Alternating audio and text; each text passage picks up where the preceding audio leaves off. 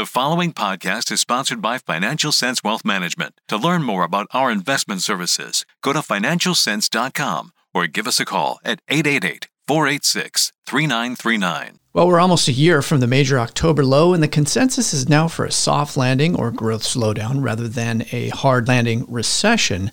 However, oil prices and gas prices are starting to climb back higher, and there are still lingering concerns over inflation.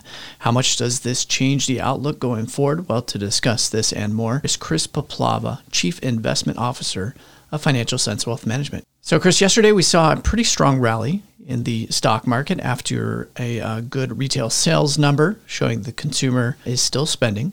We also received some inflation data, and we've been of the view, uh, as many of our listeners know, since 2020 that we are likely looking at a secular shift in inflation data for higher than average inflation for the years to come, if not up to uh, for the remainder of this decade for a variety of different reasons. However, let's talk about some of the near term data.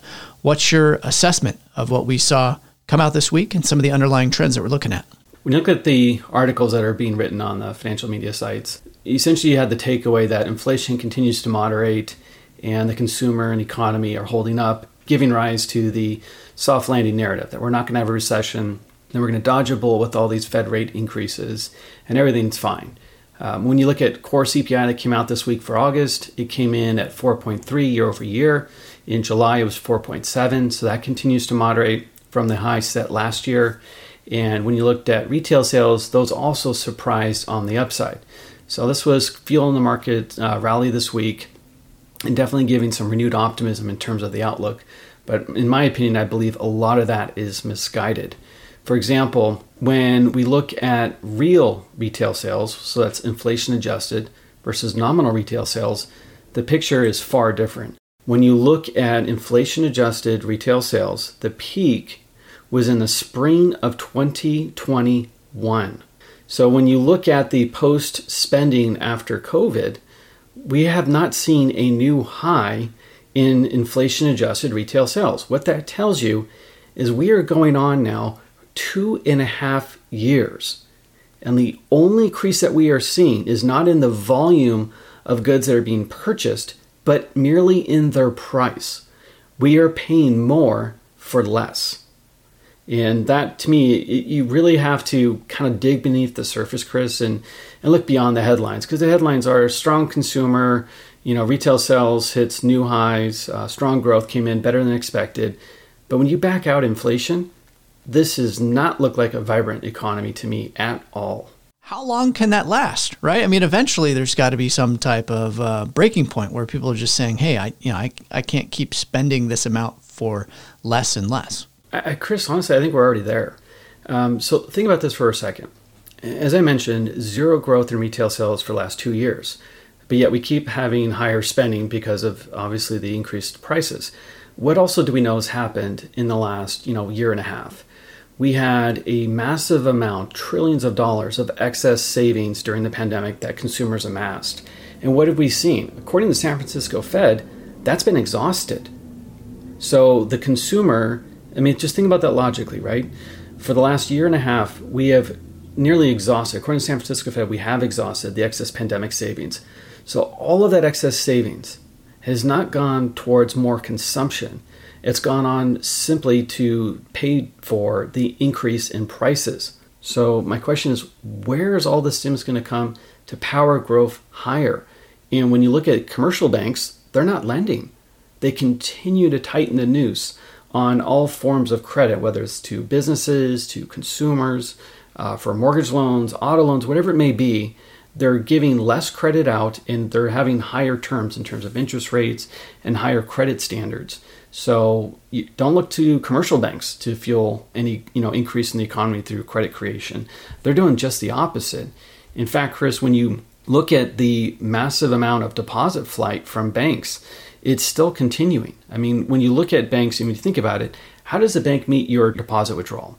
They have to either use money from maturing loans or sell securities. And when you look at the US commercial bank deposits, they are down year over year by 8%. That is the biggest since the history of the data going back to the early 1970s. even during the financial crisis, we did not see negative deposit growth for commercial banks. And conversely, because we're seeing deposit flight, commercial banks are selling securities. When you look at commercial bank securities, they are down almost 11% from the prior year. That is the steepest decline that we have seen. And there's really no turning that around because what's the incentive? The incentive is, you know what? I can go out and buy a UST bill, get over 5%, or I can keep it at my bank and earn zero. As long as that incentive to earn a higher rate of interest by buying T bills or CDs versus just leaving it in a checking or savings account with your commercial bank, as long as that incentive is there, we're going to continue to see deposit flight from commercial banks, which means they're going to be under pressure. So, how do you turn that around? The Fed has to cut interest rates. Well, why would it do that? Well, we'd have to be in recession.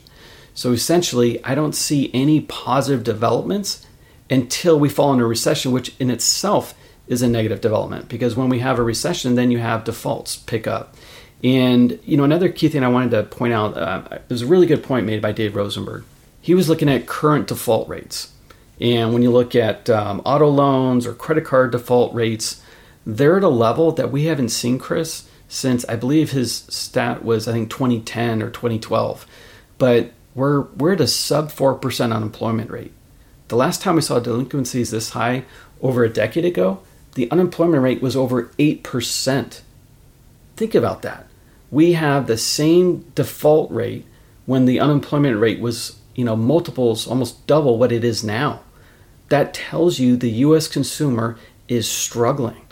They have paid for all of this inflation with pandemic excess savings from the government, which they can't count on anymore. And for those paying student loans, that buffer is being taken away from them. So imagine what the default rates would be when we actually start seeing the unemployment tick up to 4%, 5%, 6%. So for me, you know, the idea of a soft landing, Chris, you would have to tell me what that what the stimulus is going to be. You know, where's the growth going to come from over the next year when you've got everyone retrenching and everyone basically using all of their levers that they could pull to you know keep going whether that's excess savings whatever it may be all of those supports are falling one by one which is why for me i still think that we are heading for a recession. I don't see how that's avoidable.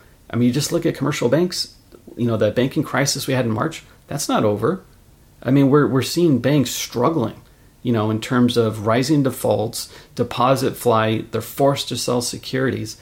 This is not a bullish picture that you would typically see coming out of a bear market bottom or you know in terms of an economy that's getting ready to accelerate you know, it's just fascinating because when you think about the 16 consecutive months of decline that we've now seen in the Conference Board's leading economic index, them warning about near term risks of recession, like you mentioned, bank tightening at recessionary levels, rising defaults. I mean, there's all these macro data points that we can point to. Even sh- we should also include what you mentioned earlier zero growth in real retail sales for the last two years. But, you know, you look at all these negative macro data points and you would say, oh, uh, it's pretty clear that we're looking at a recession. But I mean, the U.S. government is spending like drunken sailors, trillions and trillions of dollars, as if we're in a recession. So, I mean, that that's the thing is all of these negative data points are just being overshadowed by the trillions of dollars that are being funneled right into the U.S. economy. You're absolutely right, Chris. I mean, when you look at, for example, the amount of debt that we are spending I mean, we really are acting as if we're in a wartime recessionary economy. And when you look at the budget deficit relative to the size of the economy, you know, it's, it's a 7.6% deficit. The only time we've exceeded that, Chris, was coming out of the worst financial crisis since the Great Depression. So, I mean, just, I mean, we better pray we don't go in recession. I mean, can you imagine where the the deficit would be if we actually fell into a recession going forward when we're starting at recessionary level deficit spending right now. I mean, the, the fiscal situation is not good. We really, I mean, you look at the federal government, it's struggling, Chris. I mean, how can it continue to increase the amount of spending when interest rates are what they are? I mean, we're essentially looking at an annualized interest expense on our debt of about a trillion dollars. And if we continue to see interest rates maintain over, you know, a 5% average level, when we've got about a third of US debt coming due between now and the end of 24, I mean, we're going to be paying almost $2 trillion in interest expense unless the Fed cuts. So it's you know that saying, Chris, you know something that can't continue won't, and essentially we cannot continue to see interest rates remain at this level given our debt burden. It's going to have an impact, and uh, I, that's why for me I really do not see a lot of tailwinds ahead of us. I see more and more developing headwinds that are really going to impact the economy and I do believe tilt us in recession. It's just, you know, I don't think this the recession has been negated. You know, myself and others have made the recession call. We're just seeing things that we don't see late cycle in terms of the business cycle. And that's a massive increase in government spending before recession even begins. So you know it's kind of hard to uh, have a recession when you know all the uh, things that are uh, pushing you that way all of a sudden get reversed by a massive injection by the federal government. So, Chris, it doesn't look like the economy is as strong as it appears when you look beneath the surface. Again, real retail sales flat for the past two years when you back out inflation. But the trillions of dollars that are being injected into the economy every year is clearly having a significant impact and propping up the economy. This also has an inflationary impact, of course, which we are still dealing with. Let's talk about some of the potential implications for the stock market. You know, Chris, we, we actually are seeing, in my opinion, a real superficial uh, stock market, just like the economy. Uh, for example, you know, one of my, my favorite technicians that I follow and that we've had on the podcast before is John Krinsky. And in one of his uh, pieces that he put out this week, he said, and I'll quote him As we have been saying for a while now, the current landscape is either the slowest, weakest start to a new bull we have ever seen, or it's one of the longest, strongest bear market rallies we have ever seen. I really like that uh, that quote because that really kind of sums up what's going on. I mean, this is a very weak and pathetic bull market, or this is an incredibly strong bear market where the bear has just been going into hibernation. And one of the, the studies that uh, John did earlier this year, and I expanded on it and did an update, was looking at major market bottoms over the last 25 years and how returns look 11 months out. So the market bottomed on October 13th of last year. And I was looking at data from October 13th to September 13th. So exactly 11 months from the bottom. What are the typical returns for the S&P 500, the Nasdaq, and the Russell 2000 Small Cap Index. And I wanted to look at what did the index do, and what did its median member do, and kind of look at you know what's typical, what's average, and how we compare to that. And this goes all the way back to uh, the 1998 long-term capital management mini bear market and crash, and then uh, the Fed cut rates and, and the market uh, took off. So I looked at the 98 bottom, the 2002 bear market bottom, the 2009 bear market bottom, the 2016 bottom, which was uh, a pretty steep sell off uh, starting from 2015. I also looked at the bottom in 2018 in December. I looked at the obviously the, the COVID March 2020 bottom, and then I compared and looked at also the October 13th 22 bottom. And you know, not looking at the 22 bottom, but looking at all those other bottoms, the S&P on average was up 44% 11 months out. The Nasdaq on average was up 64%. The Russell 2000 was up on average 60%. So very very strong returns, you know, almost looking out a year from the bottom. And when we look at the median member, we also saw strong returns. So the median S&P stock was up 45%, the median Nasdaq stock was up 45%, the median Russell stock was up 50% from the low. Now let me read you Chris the stats that we have seen 11 months out from last October's bottom. The S&P is not even up half of what it normally is. Instead of being up 44%, it's up 20 barely the definition of a bull market. The NASDAQ is up less than half of what it's normally up. It's up 28% versus an on average 64%. Now things really diverge when you look at the Russell 2000 small cap. On average, as I mentioned previously, the Russell is up 60% looking out 11 months. The Russell is up 7, little over one tenth of what we normally see. Now, what really is shocking is when you look at the median member. So the S&P median member is up 45% 11 months out. This time around, the median S&P member is up 12.